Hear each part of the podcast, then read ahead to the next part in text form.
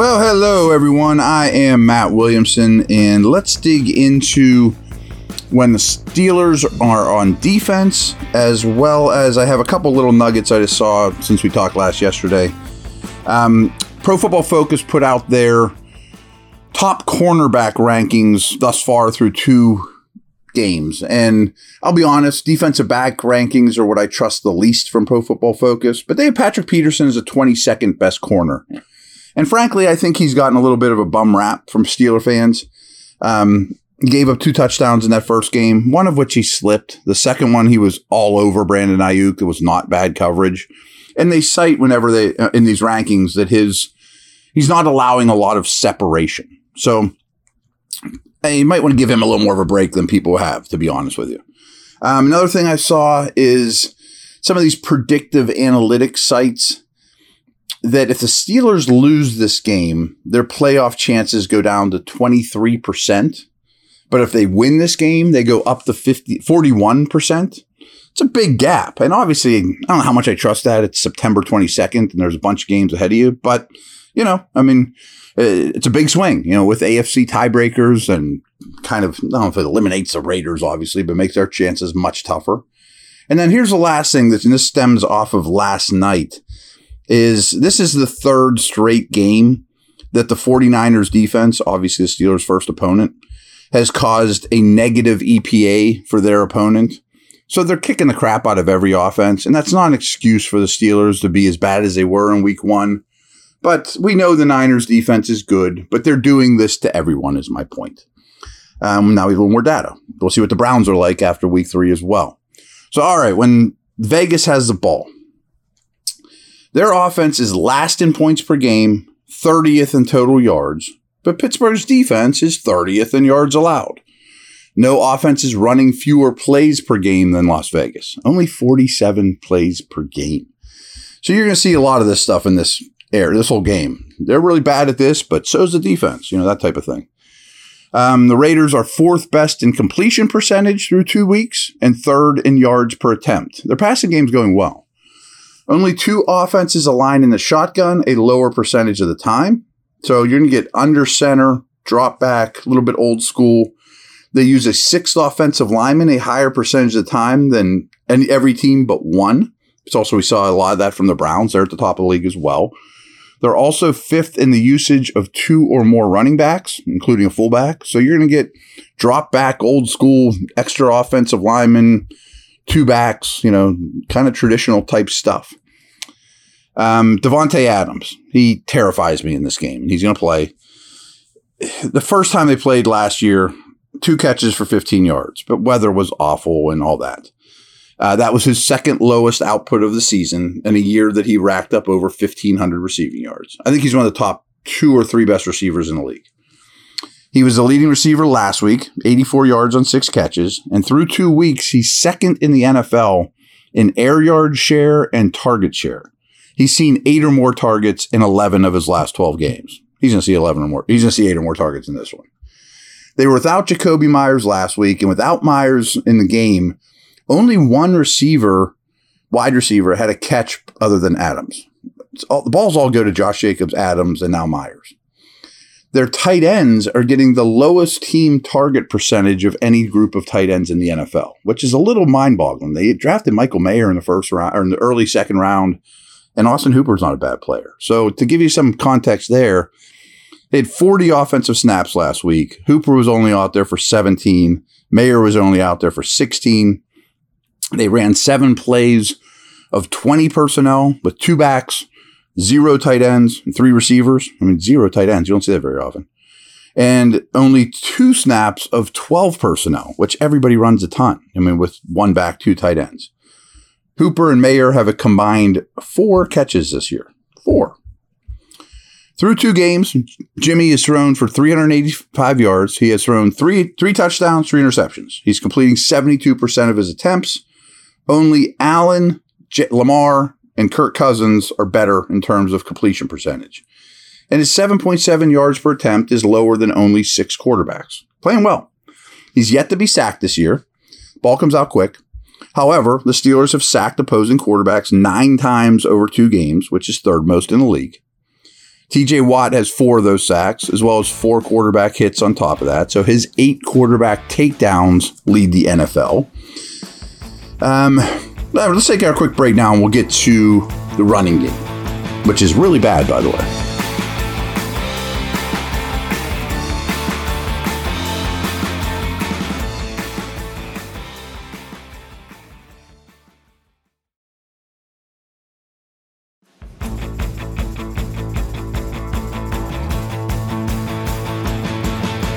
All right, Josh Jacobs is a really good back. However, last week, well, the Steelers held Jacobs to 44 yards on 15 carries last year. That was his second lowest output in a year that he led the league in rushing with over 1,600 yards. This year, he has 46 rushing yards through two games. Their running game's worse than the Steelers, folks.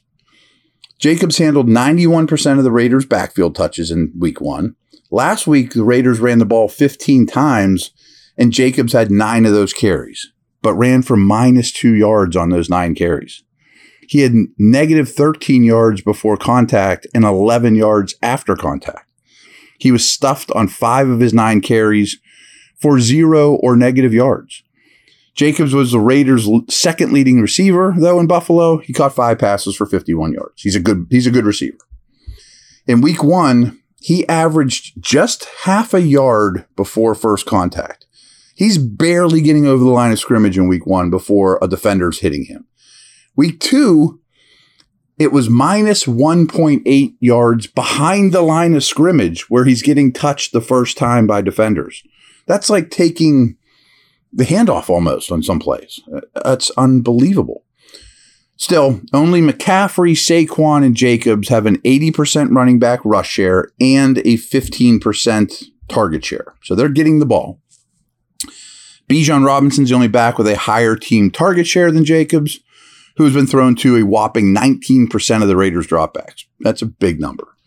Tre Tucker is kind of their end around jet sweep guy. Uh, he had one carry last week for 34 yards, but other than that, the Raiders rushed for 21 yards on 14 carries. The Raiders as a team have rushed for 82 yards for the whole season. 30% of the Raiders' running plays have gained zero or negative yards, highest percentage in the league. The Browns, though, rushed for 196 yards in Pittsburgh last week, and the Steelers gave up 188 to the Niners in week one. In each of the last two weeks, the Steelers have given up a run of 65 yards or more. Pittsburgh's defense is last in yards per carry. Pittsburgh's defense allows the opponent to convert a series of downs into a new series of downs 67% of the time. You would think that's a big number, but only nine defenses are better. And that just means getting a start being able to get over a, a, second set of first and tens. Whether you get a first down on second down, you know, I, hope that's not too confusing, but it's a, a new metric I'm into.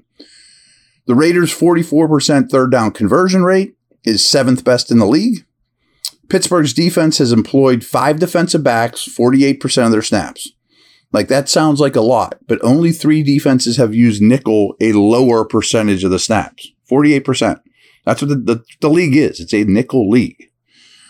Markus Golden and Nate Herbig, they've played between 19 and 21% of the defensive snaps thus far this year. Perfect. You're getting like 20% participation share from your backup two outside linebacker edge guys. I think that's great usage for them as backups. So they're both around the same. Uh, last thing I got here on this is the Steelers have utilized a single high safety 65% of their defensive snaps. Usually it's Minkah, but Kazee does a lot of it as well. Only three defenses use this tactic at a higher rate. It's not good or bad. It's how they play. I mean, it helps you have a great free safety in Minkah. So you'll get single high a high percentage of the time from the Steelers. I'm picking the Steelers to win this game. Um, I think the Raiders' passing game will be more successful than some are prognosticating. I think Adams has a big day, but Jimmy can also not get rattled, but if you hit him, he doesn't become the same player. And I don't think this no sack thing for them is keeping up. And frankly, more importantly to me, the Raiders defense has like one good player. Like the Raiders' problems on defense aren't really correctable because they don't have talent. I mean, they're a bad, bad team on that side of the ball. So if the Steelers aren't at least respectable on offense, it's time to slam the alarm bells. I mean, the first two weeks have been awful. I'm going to take the Steelers 2017 on the thought, the hope that at a minimum, this is by far their best offensive game. And I'm not even saying it's league average, but it's a big step in the right direction. If it isn't for this one, you know, man, uh, that is terrifying. So I'm going to be optimistic that against this awful defense, they can be okay on that side of the ball. All right, guys, take care.